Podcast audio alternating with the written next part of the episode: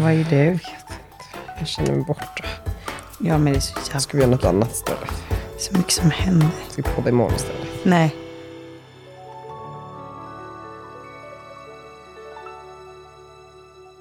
Halloj podden. Margot, det är meningen att man ska prata när man poddar. Ja men jo, hej Daniel. Det är bara så, Halloj. jag fattar inte. Det är som att varenda gång vi ska sätta oss och podda så är det liksom som bomber som släpps eh, på mig precis innan. Ja men samma sak här. Alltså igår satt jag på ett möte och sa fel namn till kunden hela mötet. Nej. Alltså, och sen så sa mina kollegor, du vet att du sa det här namnet istället för det här namnet? Jag bara, nej. Jag bara, alltså det här är ju ett tecken på typ så att man är utbränd. Alltså man kan ju inte sitta och säga fel namn. När man vet vad personen heter, det är bara att man, hjärnan är så bränd att den måste liksom, Nej, men du gick hem, du var ju sjuk igår, du hade ju feber. ja fast jag hade ju egentligen inte feber, jag var ju bara Ja, du var borta. bara trött liksom. Alltså min hjärna var bara, den var nerkokt. Men när hade du senast en helt ledig dag?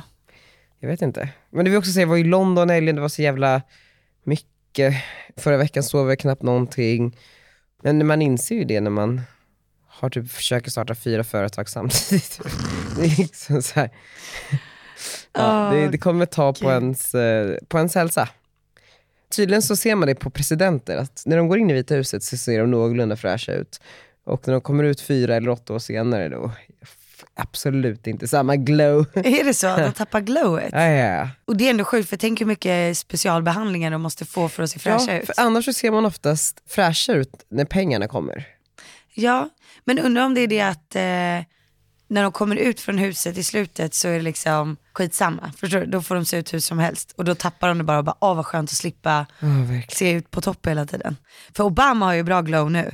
Ja det har de, men det är nu pengarna kommer. Han får ju bara ett så här, litet finansiellt stöd från staten. Och sen så betalar ju liksom USA alla kostnader med bostad och security. Men jag menar bara att eh, det är ju nu bokkontrakten kommer, det är nu föreläsningsturnéerna är, det är nu, nu kan man götta sig på riktigt. Och bestämma själv liksom. Alltså det finns ju en anledning till att eh, Obama var här under, vad heter den här festivalen? Pride. Nej, Jag skojar. nej, nej, nej, eh, S någonting. Nej, Brilliant Minds. Ja. En av initiativtagarna är ju Daniel Ek Spotify och eh, det är väl som så att Obama också ska släppa en podd på Spotify va? Gud, det visste jag inte. Ja, så jag tror ju säkert att det här var en del av dealen då. Alltså förstår du, han har, måste ha Ah. fått så mycket pengar. Varför skulle han besöka ett litet skitland som Sverige annars? Alltså förstår du? Jo, Sverige är skitcoolt och det är jättemycket innovation som kommer härifrån. Men han är fucking Obama, alltså han bryr sig inte längre. Alltså så förstår du? Han har liksom varit med om krig, han har liksom bombat länder, han har tagit så stora beslut i livet och står och pratar på en liten techfest. Eh, Men det är ändå väldigt coola människor som är på den eh, techfesten. Jo, självklart. Men du, vad tror du Trump kommer göra efter hans tid då? Med tanke på att han redan har pengarna. Du bara undrar hur länge han ska, hur länge han överlever. Alltså han är ju svingammal. alltså Obama var ju relativt ung för att vara president. Hur gammal är Trump? Han är ju 70 plus, 75 till 76 tror jag. Men, gud, men han ser ju fräsch ut för att vara så gammal. Ja, men det är för att han bara har sett likadan ut hela Ja, han, är- precis, han har ju aldrig Så han såg ju väldigt gammal ut väldigt tidigt, kanske så istället. Ja det är så, precis för han har liksom sett exakt likadan ut. tupé-utseendet. Tupé-utseendet. Jag tror att han går in och så här blir skådis eller något. Lite skvaller då från mig som befinner mig mycket i New York. Jo, New York. Nej men många av mina vänner, eller så här, människor som jag har umgåtts lite med i New York, de känner ju familjen Trump eftersom att eh, Trump är ju en New York-familj. Alltså, de har ju varit på events och liksom Trump Tower. galor och mycket så här. Har man varit mycket ute i det sociala i New York så känner man någon av Trump sen om man liksom rör sig i de kretsarna. Precis som att du känner Petra Tungården och sen skulle Petra Tungården bli president. Alltså förstår du? Lite Ja, jag så. fattar. Och de säger ju, dels säger ju Trump, alltså han älskar ju typ bögar. Alltså han bryr sig, alltså han, bry, alltså han är väldigt New Yorkigt inställd till det. Alltså den här republikanska bilden och, och eh, anti-pride och såna, sånt där som man mycket känner med honom idag, det är ju bara för att han ska liksom leva upp till vad republikanska väljare förväntar sig av honom. Han är också en vidrig far, eller så här, han favoriserar barn. Ivanka är hans liksom gyllene stjärna som han liksom älskar och vårdar för att han också älskade hennes mamma, Mm. Ivana Trump. Sen så var ju han otrogen med Marla Maples. Mm. Och Marla var ju typ så här jätteung och du vet, någon han typ träffade han höll på med kasino. Det var en väldigt kort romans.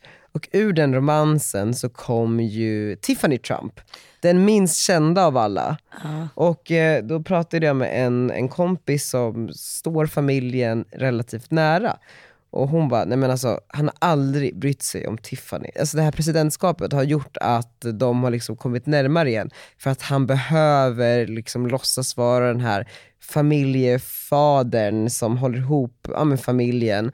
Eh, men han har alltid sett henne som ett typ, stort misslyckande. Tiffany alltid alltså. kallat henne så här fet och ful Nej eh, obegåvad. Medan då Ivanka har fått liksom spotlighten. Det sjuka med Ivanka är att hon är 37. Hon har ju också sett likadan ut hela tiden. ja.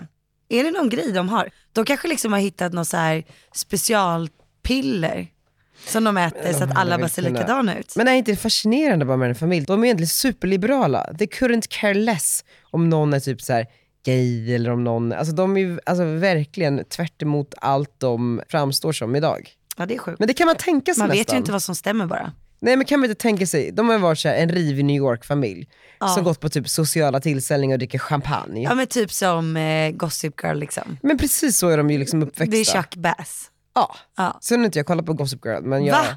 Ja, Men det är fy på det, hem och eh, kolla. Mm, ja, Du men- kommer älska Tror det. du? Ja gud du kommer älska det. Ja, säkert. Du, du om någon kommer älska det. Det är bara liksom lyxliv i New York. Fast jag bryr mig inte så mycket om lyxen. Nej okej. Absolut Jag är inte. Nej alltså det är inte, det är bara att det. Men så, jag gjorde ju precis en eh, intervju här eh, för en timma sedan. Mm. Veckans eh, vassa. Ja. Ja. Temat på intervjun var lite liksom om jag var i politiken typ. Mm. Så då första frågan var ju liksom, hade du kunnat tänka dig vara partiledare för något parti? Ja. Och då så sa jag ju att ja men då skulle det vara ett, ett eget parti. ja. Ja. Hade du kunnat tänka dig det? Alltså jag hade kunnat tänka mig det rent så är det möjligt. Alltså jag tror att det är möjligt att jag typ skulle kunna bilda ett parti på något sätt, få över 4% av alla röster. Eh, bara för att liksom utmana mig själv. Men jag skulle ju aldrig vilja det för att jag har inte tillräckligt mycket att säga till om. Nej precis. Förstår? Men sen inser man ju också att så här, folkvalda politiker och partier har ju egentligen i många fall inte heller så mycket att, eh, att komma med. Alltså förstår du? Nej. Liksom, många partier, det är väl de som håller på att minska just nu, de har ju liksom ingen eh, ståndpunkt som särskiljer sig från de andra partierna. Och människor överlag behöver inte, man utgår ju alltid från att en politiker är väldigt, väldigt smart eller har koll, väldigt, väldigt mycket mer koll än vad de flesta har. Men det är ju inte så alls, alltid. Inte alltid. Eh, så jag menar bara att, ja du och jag skulle ju kunna starta partier om vi ville. Men vad svarade du på den frågan? Ja men jag sa ja men i så fall skulle det vara ett eget parti liksom. Ett nytt parti. Som sysslar med vad? Ja men eh, framförallt mänskliga rättigheter. Ja, oj. Ja, men då frågade hon också om jag liksom skulle kunna få tillsätta en minister. Vilken minister skulle det vara och vem? Och då sa jag ju att du skulle få ta den rollen som influencerminister. Alltså det var så, du vet vad? För att jag eh, tjuvlyssnade Ja. då. För jag hörde bara såhär, Ja. Daniel Redgert, så jag bara, vad är det som händer här? Ja, och så vässade du öronen lite. Ja, så är det, ja, Och det men, är därför du kom in i köket mitt i intervjun. Ja, ja, ja, det kanske kan vara så ja. Mm. Men eh, det var ju väldigt ett ärofyllt uppdrag jag får. Och varför tror du? Nej, och då frågade hon så här, och vad tror du att han skulle göra som influencerminister? Och då ställer jag ju frågan till dig, för att det finns ju ingen bättre än du som kan svara på det. Okej, det första jag skulle göra, så här, om vi ska se till något konkret. Myndigheterna, de är ju ganska föråldrade. Och många yrkesgrupper som, eh, där folk jobbar för kommuner och landsting för den delen, som människor inte vill bli idag. Alltså yrkeskategorier som lärare och poliser och eh, mycket inom vården saknas det jättemycket personal. Och då tänker man så här, varför är det så? Då pratas det alltid om låga löner, det pratas om eh, men dåliga villkor, men jag är ju övertygad om att de här yrkeskategorierna också är väldigt dåligt promotade. Mm. Alltså man måste ju också promota yrken. Man kan ju inte bara ehm, Ja men vänta på att saker ska hända. Ja, men för den bilden som finns kring läraryrket är ju låga löner. Men mamma, ja men å andra sidan så finns det ju väldigt mycket annat som är bra med det yrket. Om man ska se till eh, villkor så har vi ju den här otroligt långa semestern, om det är viktigt. Men sen att också gå till jobbet varje dag för att få lära andra människor om världen, om samhället och se de här människorna utvecklas. Det är väl en fantastisk USP som borde göra att trots relativt låga löner, att, att det är liksom ett attraktivt yrke. Men det kommer ju inte fram någonstans. Det är ju ingen som liksom och då är ju influencer marketing och influencers en väldigt, väldigt bra kanal där i att utbilda om det. Och Sen kan man tycka att en influencer är dyr, men jag menar ju bara att det finns ju säkert massor av andra svarta hål de här pengarna bara försvinner in i som inte leder till någonting. Jag tror att det exempelvis skulle bli flera nya lärare, så att man gör liksom ett influencernedslag över ett år och ser till att promota yrkeskategorin ur det skulle det växa fram fler nya lärare än om man höjde lärarlönerna väldigt marginellt. Alltså säg att man får en 200 spänn mer i plånboken. Ja. Och det kostar ju typ miljarder att göra en sån sak. Jag vet inte om det är miljarder, men det, det kostar väldigt, väldigt mycket pengar. Det kostar mindre att göra den här influenceraktiveringen. Så vart ska pengarna tas ifrån? Statskassan. Statskassan ska betala influencersamarbeten för att tillsätta nya jobb. Eller nej, för rädda, rädda liksom jobb som håller på att utrotas. Ja.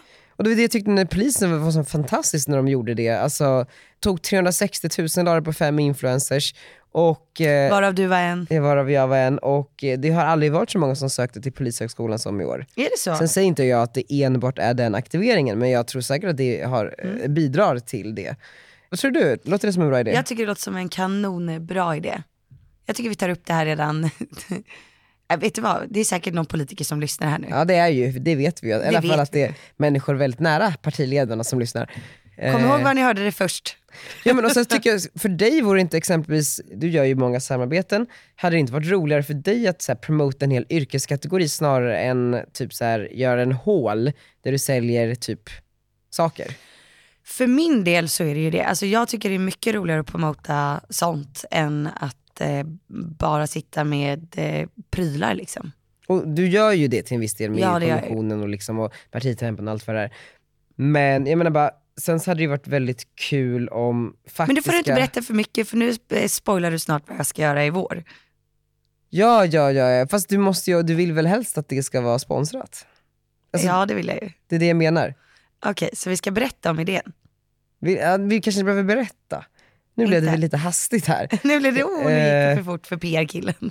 Nej men jag menar bara att, eller jo kanske. Okej, okay. ja men planen är ju att jag vill fortsätta med samhällsfrågor. Mm. Så att jag tänker göra en serie då på YouTube där jag först i första avsnittet går och träffar ja, men, eh, någon stor politiker som får liksom belysa olika jobb där det faktiskt behövs fler mm. som söker in. Ja. Alltså typ polisen, typ läraryrket. Så att det här tog vi ju inte bara från ingenstans nu. Eh, vi har ju diskuterat det här i två veckor typ. Ja. Och eh, sen vill jag då göra en serie för att promota de här yrkena så att eh, fler personer söker in. Precis. Ja, men, och det är det jag menar, så här. och folk klagar mycket, så, eller så här, det känns som att man eh, ständigt är i de här diskussionerna. Varför är influencer marketing bra? Vad syftar egentligen influencers till? Mm. Man bara, jo men alltså det hade kunnat utnyttjats till så mycket mer om det bara fanns kunden som var redo att, för att om du ska göra det här så måste du också lämna plats i dina kanaler, plats som annars köps upp av annonsörer vilket gör att du kan tjäna pengar. Alla människor vill tjäna pengar och det är mycket det debatten också är i kring exempelvis läraryrket. Men kan exempelvis ett företag som eh, har många, nu är inte jag säker på att ingenjörer är ett bristyrke, men jag tror att det är det ett företag då som har många ingenjörer eh, och vill attrahera många ingenjörer, typ ABB, och då kan väl de gå till dig, lägga vad det kostar och sen får du göra jätteroligt, bra, informativt, viktigt innehåll där du visar på hur det är att arbeta som ingenjör. Exakt. Det hade ju skapat mervärde i dina kanaler snarare än att mm. vara någonting som folk vill spola förbi. Ja, men också alltså, läraryrket för mig känns ju väldigt attraktivt. Alltså, just när jag har Arnold, han ska börja skolan. Det är jätteviktigt för mig att det finns många och bra lärare som älskar sitt jobb. Och eh, min bästa kompis Lollo, hon utbildar ju sig till lärare mm. nu. Och hon ser ju bara det positiva liksom. Alltså hon får jobba med massa barn som är ganska unga, det är lågstadiet. Och mm. eh, ja, men, kortare arbetsdagar, långa semestrar men också så här, det är ett mysigt jobb. Nej men jag måste bara ladda den här. Nej, men det är jättehärligt. Det är jättehärligt. Verkligen.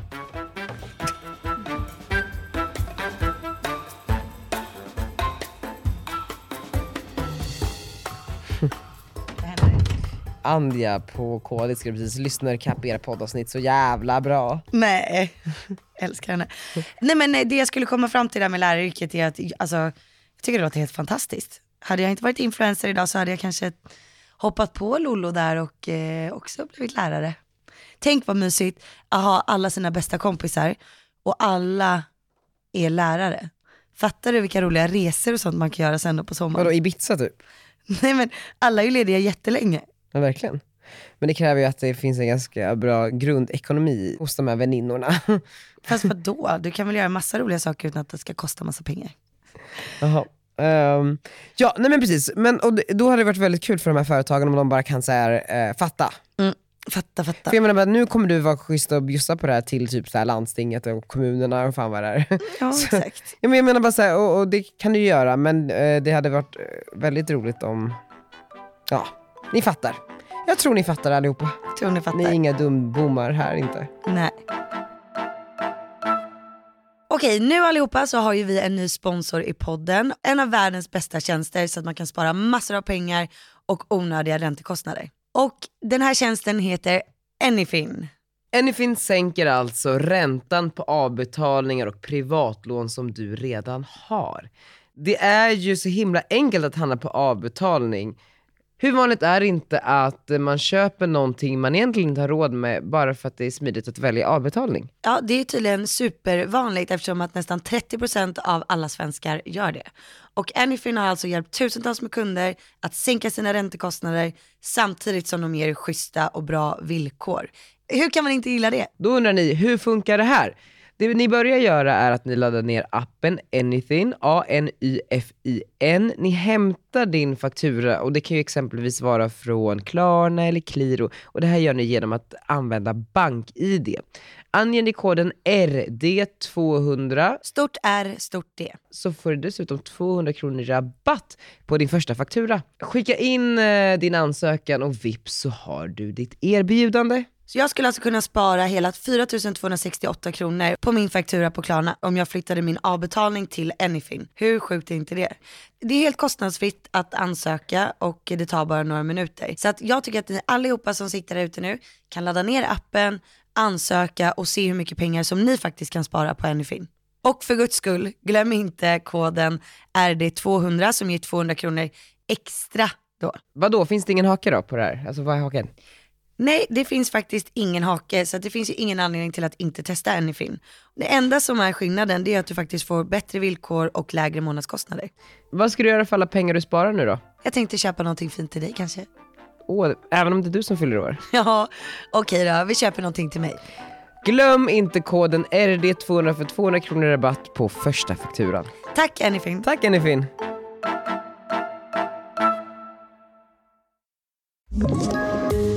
Poddtips från Podplay. I fallen jag aldrig glömmer djupdyker Hasse Aro i arbetet bakom några av Sveriges mest uppseendeväckande brottsutredningar.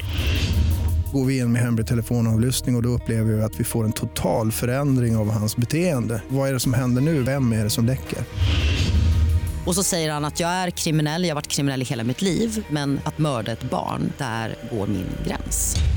Nya säsongen av Fallen jag aldrig glömmer på Podplay. Annars då Maggan? Nej men annars då, förra veckan var väldigt intensiv. Du och jag hade ju ett seminarium ihop Just ja, det hade vi på fan. eh, Huddle, Huddle, Huddle. Huddle Med Mindshare som en mediebyrå. Och jättemånga som har hört av sig till mig som satt i publiken som sa att det var en superbra eh, föreläsning. Så jävla kul. Varför har vi inte fått några nya kunder än då? Nej, men det var ju en bra grej. det var en skitbra, så vi satt för typ så här 200 kanske mediechefer och eh, berättade, ja men lite som vi berättar just nu.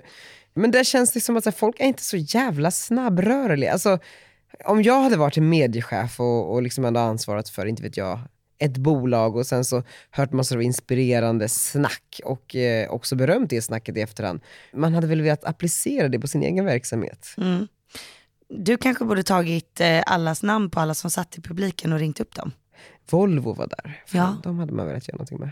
De satt längst fram och räckte upp handen flera gånger. Ja men vi pratade ju med Volvo. Ja. Sen kanske de tyckte att våra svar var så dumma så att de sket i att höra av sig. Ja, så kan det faktiskt varit. Nej men och annars så ser jag faktiskt fram emot en ganska lugn vecka. Med bara så här, du vet, bocka av massa jobb. För sen drar jag till bokmässan nästa vecka. Är det nästa? Det är nästa vecka så att jag är sådär, nu ska jag verkligen försöka ta det lugnt och andas ut. För att jag träffade Martina Haag igår. Hon släppte ju precis sin senaste bok, eh, 10 anledningar till att inte bjuda hem folk. Fast man gör det ändå. Eller något sånt. typ. Mhm, mm. Och hon är väl en sån här bokmässan, Ja, en Legend. legend. ja men hon är ju där tror jag varje år. Det är ju hon, Neurath, eh, Alexandra Pascalido och vem fan är den sista? Katarina Janouch. Ja men de känns superbokmässan. Så att eh, Martina sa ju till mig igår, hon bara, jag har fixat eh, eh, smink varje dag så det är bara att komma förbi om du vill ha. Jag bara, jag har redan fixat en egen. Men tack, det här blir skitkul. Och så berättade hon att det finns ett fenomen som heter, för då frågade jag, jag bara, jag har hört att man ska försöka vara ledig några dagar efter bokmässan. Hur intensivt är det egentligen?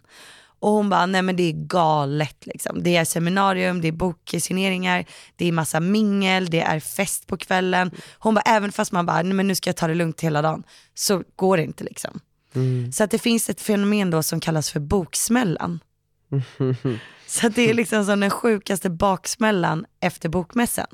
Och då blir det boksmällan. Ja, det kan jag eh, bara eh, instämma med att, att det verkligen är ett fenomen. För det var det jag reagerade på precis när podden satte igång. Jag fick ju ett sms här som jag tyckte var lite roligt och det var Hej Daniel, har du den här samordnare av nöjet och underhållning på klubben Prime Grill och klubben Lounges under bokmässahelgen i Göteborg nästa helg, bla bla bla bla bla. Allt väl med dig. Jag skriver i egenskap av att nå Louise Boye av Jennes och således även hennes DJ-kollega Denise Rudberg för ett rivigt DJ-set en timme eller två under helgen. Finns det möjlighet, eh, någon direktkontakt du kan etablera oss emellan? Vänliga hälsningar har du. Men gud, säg istället att Margot och Viktor Frisk kan spela en timme. Jag eh, fixar Margaux och eh, Viktor Frisk Högaktuell med boken Your också Best Life. spela. Hm. Fick en bild på gumman här också. Ska jag ha boken också? Han vet nog, jag tror att han lyssnar på den här podden så han vet. Jag vet. Hallå Harun! Han vill bara inte ha mig. Eh, nej men boksmällan. Ja men kul det ska bli, fan vad roligt att, eh, Jag är jättetaggad och jag ju med mig mamma och Arnold i mitt entourage. så jag bara, vart bor du? Nej gud det kan vi inte säga här. Vadå? Tänk om någon kommer dit. Okej, bipa namnet Lars för risken. Fan, Gumman ska på bokmässan. EGBG. Okej, Ivanka Trump. Oh no, we need to call secret service. Man får gå in bakvägen. Kanske ska fråga Isabella om något tips på säkerhetsbolag. Tror du det? Ja, jag tycker man får skratta lite. Ja, det är klart man Man får. får vara lite ironiska. Jag känner att jag är på sånt här humör när jag bara vill driva med mig själv. Jag vet, men det är när man är trött och utbränd. Ja, jag bara känner så här. nu vill jag leka diva. leka och leka. Exakt. Nej, men jag är ju väldigt besviken över att mitt PR-geni inte följer med. Nej men jag hade glömt bort att det var bokmässa, jag fick reda på det nu. När var det? För att jag var... 26 september, vilket är nästa torsdag, till söndagen. Jag kommer ju troligen åka till New York på söndag och hem på onsdag. Och Du vet att jag åka- fyller år på onsdag? Men Jag sa att jag skulle komma hem på onsdag. Till min födelsedag. Mm. Åh, vad gullig du är. Men jag tror inte jag kommer kunna åka på den resan för att jag är på riktigt utbränd. Alltså jag är inte utbränd men jag är typ utbränd. Jag kommer bli det om inte jag bara chillar nu. Vad ska du göra i New York den här gången? Är Men jag- Ramona? Nej men jag måste öppna ett bankkonto typ och eh, USA är så analogt att man måste åka hela vägen till USA för att öppna det där kontot. Skämtar du? Nej, alltså det är så jävla sjukt. Och sen så måste jag catch up med Erik också. Erik är så duktig, han bara löser sak efter sak efter sak. Men jag har liksom inte hunnit. Men om du fixar lite bättre framförhållning nästa gång så kan jag faktiskt tänka mig att åka med för jag har lite saker att uträtta. Vad då för något? Det är hemligt. Va? Nej men jag berättar sen. Men säg någonting. Nej. Kan du... Nej, det är bara en inspirationsresa. Mm. Mm. Avdragsgillt ja. Nej, men eh, Kan inte du berätta den där roliga grejen du berättade om väskor? vad har jag berättat? Jaha, är det så kul? Ja, det tror jag folk tycker är kul. Men okej, jag var på ett blogg-event i helgen. Mm. Nelly Fondazione. Nelly då Koms eh, 15 15-årskalas. års, 50-årsfirandet. 15-årskalas. 15-årskalas. Och eh, vi vet inte men av någon anledning då så stod jag i toakön och så började jag prata med ett gäng andra influencer-tjejer. Och eh, så började de prata om väskor och dyra kläder. Det är så sjukt att det verkligen var det de här tjejerna började prata om. Väskor och dyra kläder. Ja, grejen är att jag kommer inte riktigt ihåg hur vi kom in på någonting.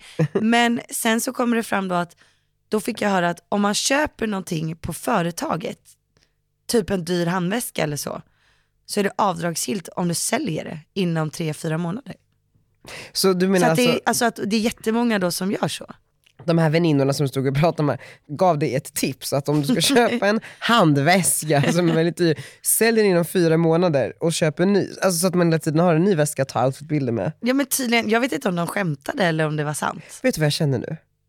Känns inte liksom allt det här så jävla förra millenniet typ? Vadå, köpa väskor? Ja men köpa och... väskor och sälja, att ha en outfitbild, känns inte det liksom ute? Jo, det är lite överkonsumtion kanske. Ja men det Det känns så himla så här, alltså, jag tror att influencermediet kommer leva ett tag till. Jag tror att det finns en, ett sista datum, alltså så. Ett bäst före. Ett bäst före, när liksom det är ute helt. Men jag tror att just den här typen av liksom konsumtion och sätt att förhålla sig till och, och saker att publicera, jag tror inte att det har många liksom, månader kvar. Men ändå så hetsar du mig till att köpa en ny handväska för att min har synts för mycket på Instagram. Du, jag har inte hetsat dig för att köpa en, det var ju Viktor, min kollega. Jag tycker du ska bara unna dig någonting. Okej, Och jag sa ju precis, varför, sälj inte väskan. Alltså, nej. om du köper en väska då ska du ju ha den. Ja. kan du ge till ditt barnbarn om 30 år. Ja, men okej, men då berättade jag det lilla skvallret. Ja, men, jag, menar, jag tror folk tycker det är kul.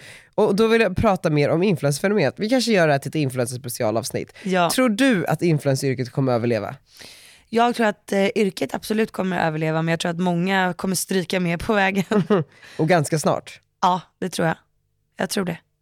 För jag tittar bara på mitt eget så här, beteendemönster, jag, eller så här, konsumtion. Jag har ju slutat typ helt. Shoppa. För, för, inte shoppa, Eh, nej det kan jag fortfarande göra. Men om man dels köper någonting då, om vi ser till just den grejen, då köper man kanske någonting som lever lite längre och eh, inte det man har sett på typ Insta.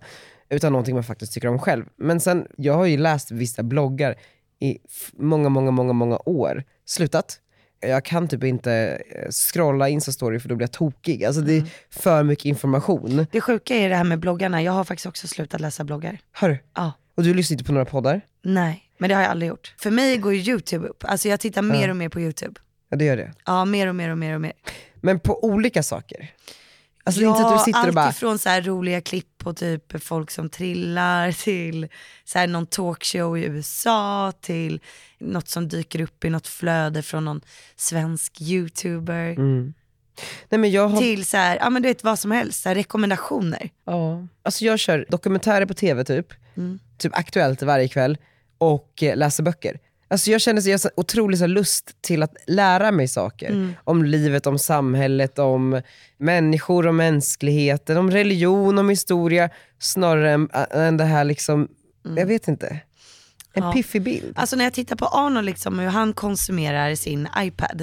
Han är helt sjuk nu. Nu har han ju lärt sig koden in till iPaden och vet skillnaden på Netflix och YouTube. Ja, det är så sjukt. Ja. Vad Och- gillar han mest då? Eh, men han gillar YouTube. Och helt plötsligt så sitter han och kollar på en japan som sitter och delar på sådana här träfrukter och trämaträtter. Alltså det är det bästa han vet. Det är så sjukt. Han kan sitta i timmar och bara stirra så här. Dela den, dela citronen, dela tomaten. Fan vad jag gillar youtube på det sättet att det verkligen så demokratiserar, för jag har sagt det tidigare, jag stör ju mig så mycket på människor som är så kommentatorer i TV. Eller som typ, här har vi filmexperten Ronny Svensson som ska recensera film. Man, men varför ska han sitta där? Vem har, vem har liksom bestämt att han ska få vara en domare i vad som är bra och dåligt? Hur youtube verkligen så demokratiserat det som folk faktiskt vill titta på Är det populära? är det som kommer populärt. Och det finns så mycket, så det är ju verkligen så här Ja. folket som gör urvalet. Min högsta dröm när jag var yngre, det var ju typ att bli barnprogramledare på så här Lattjo Lajban liksom. Eller Bolibompa, alltså någonting sånt. Still working on the dream eller? Ja men alltså någonstans så känner jag väl ändå att det hade varit kul att göra ett barnprogram på YouTube. Alltså okej, nu, nu, alltså inte för att vara så, men gör inte du typ det? Alltså nu är det ju, alltså, Nej din- alltså för, alltså för små barn. Aha. För typ så här tre till tioåringar.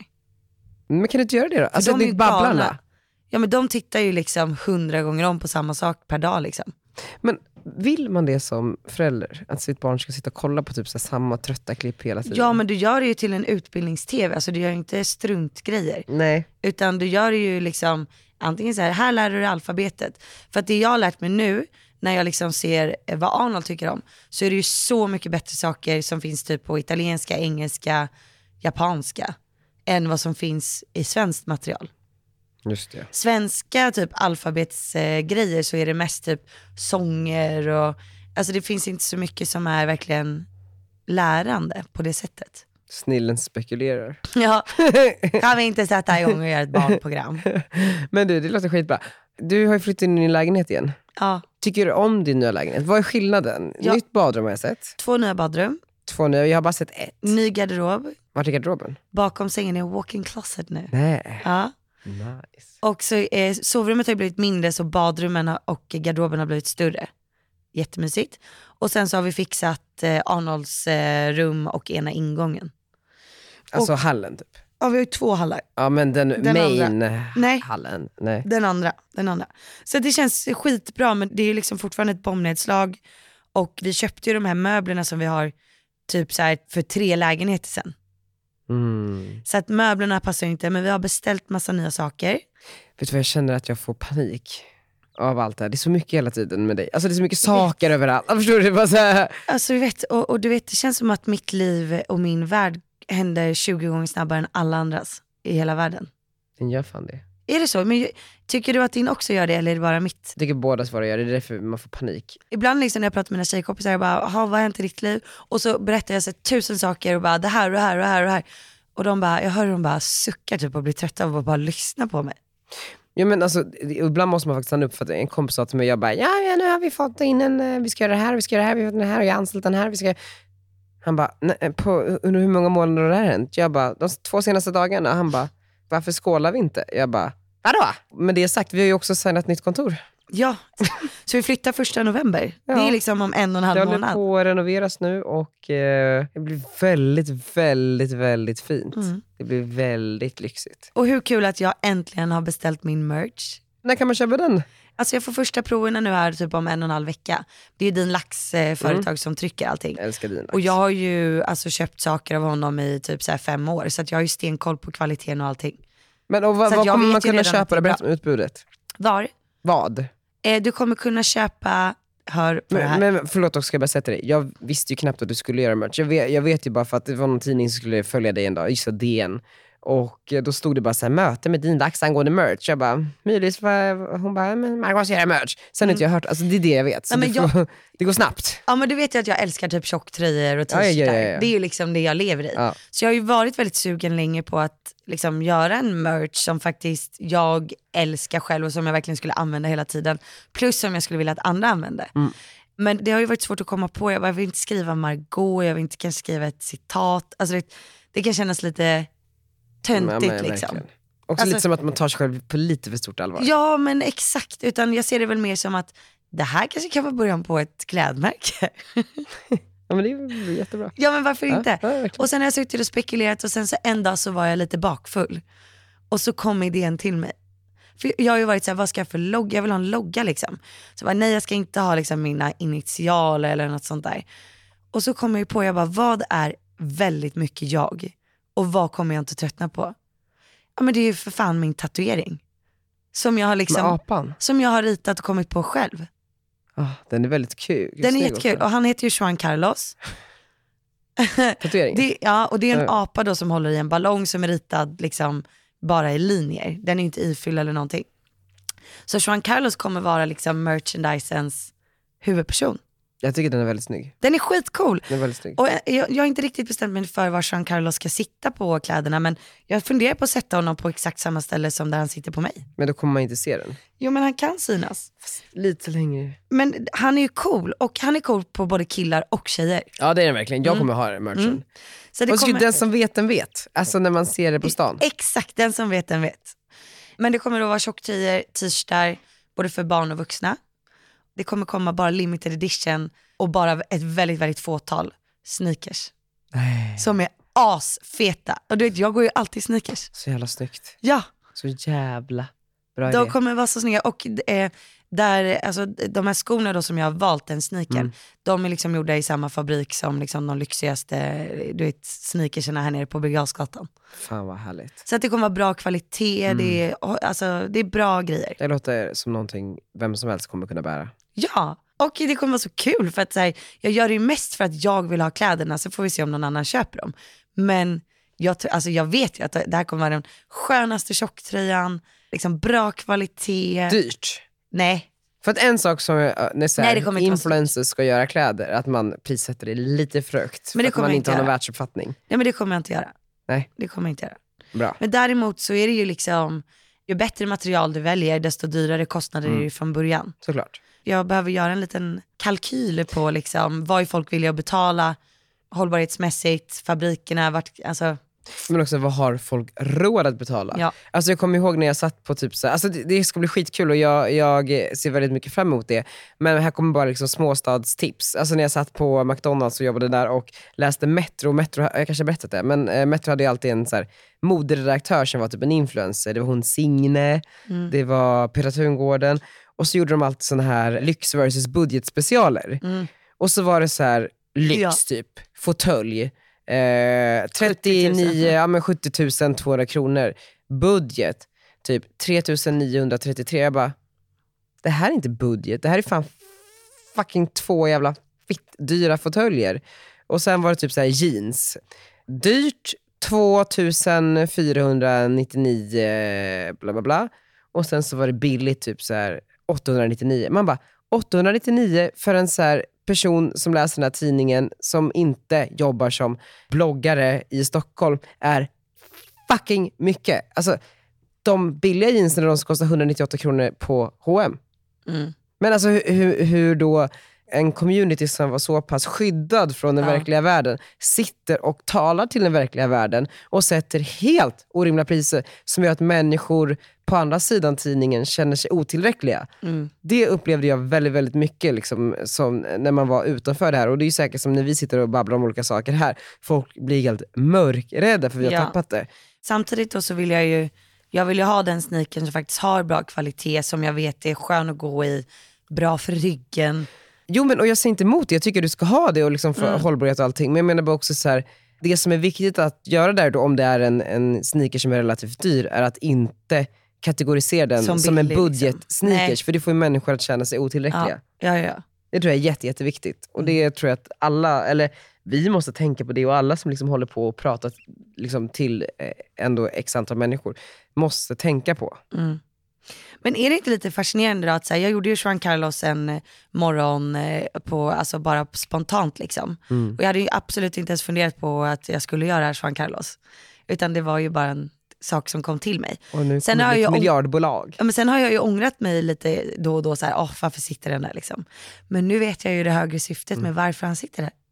Det är fantastiskt. Ja, Men allting har en reason. jag tror det. Och med de orden, Med de orden så tackar vi för oss för denna gång. Men eh, vi kör på återseende och jag hoppas att nästa gång så har vi massa mer energi. Och jag hoppas att, nej men gud, ja Vadå? precis. Då, det är dagen vi, på min födelsedag typ. ja det blir det typ.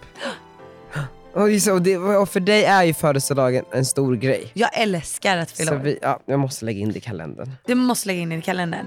Och eh, så jag liksom, jag hoppas på att få en stor överraskning kanske, en god middag. Också Jag vill sjunga karaoke. fyller år.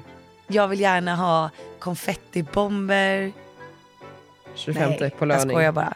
Ja, jag fyller alltid år på löning. Så jävla härligt. Ja, det är bra. Folk så glada. Nej, men jag, helt ärligt då, jag skulle bara, jag, jag, vill, jag vill ta det ganska lugnt. Men jag skulle vilja ha, typ gå ut och käka en god middag. Du har inte planerat någonting? Nej men först tänkte jag ju planera en jättestor fest och sen så bara kände jag nej, jag vill inte ha en stor fest. Jag vill typ äta jättegod mat och dricka lite rödvin och sen sjunga lite karaoke typ. Med Viktor Frisk? Ja men typ. Okej då. Ja, vi får Och. Theo. Theo. Och dig Och kanske. Emil. Ja, hela gänget. Visst är det Emil han heter? Ja. ja. Ja men det blir bra, vi planerar något. Underbart. Puss alla. Puss alla. Gunillor.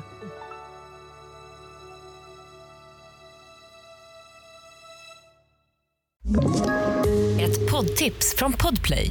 I fallen jag aldrig glömmer djupdyker Hasse Aro i arbetet bakom några av Sveriges mest uppseendeväckande brottsutredningar går vi in med hemlig telefonavlyssning och, och då upplever vi att vi får en total förändring av hans beteende. Vad är det som händer nu? Vem är det som läcker? Och så säger han att jag är kriminell, jag har varit kriminell i hela mitt liv men att mörda ett barn, där går min gräns. Nya säsongen av Fallen jag aldrig glömmer på Podplay.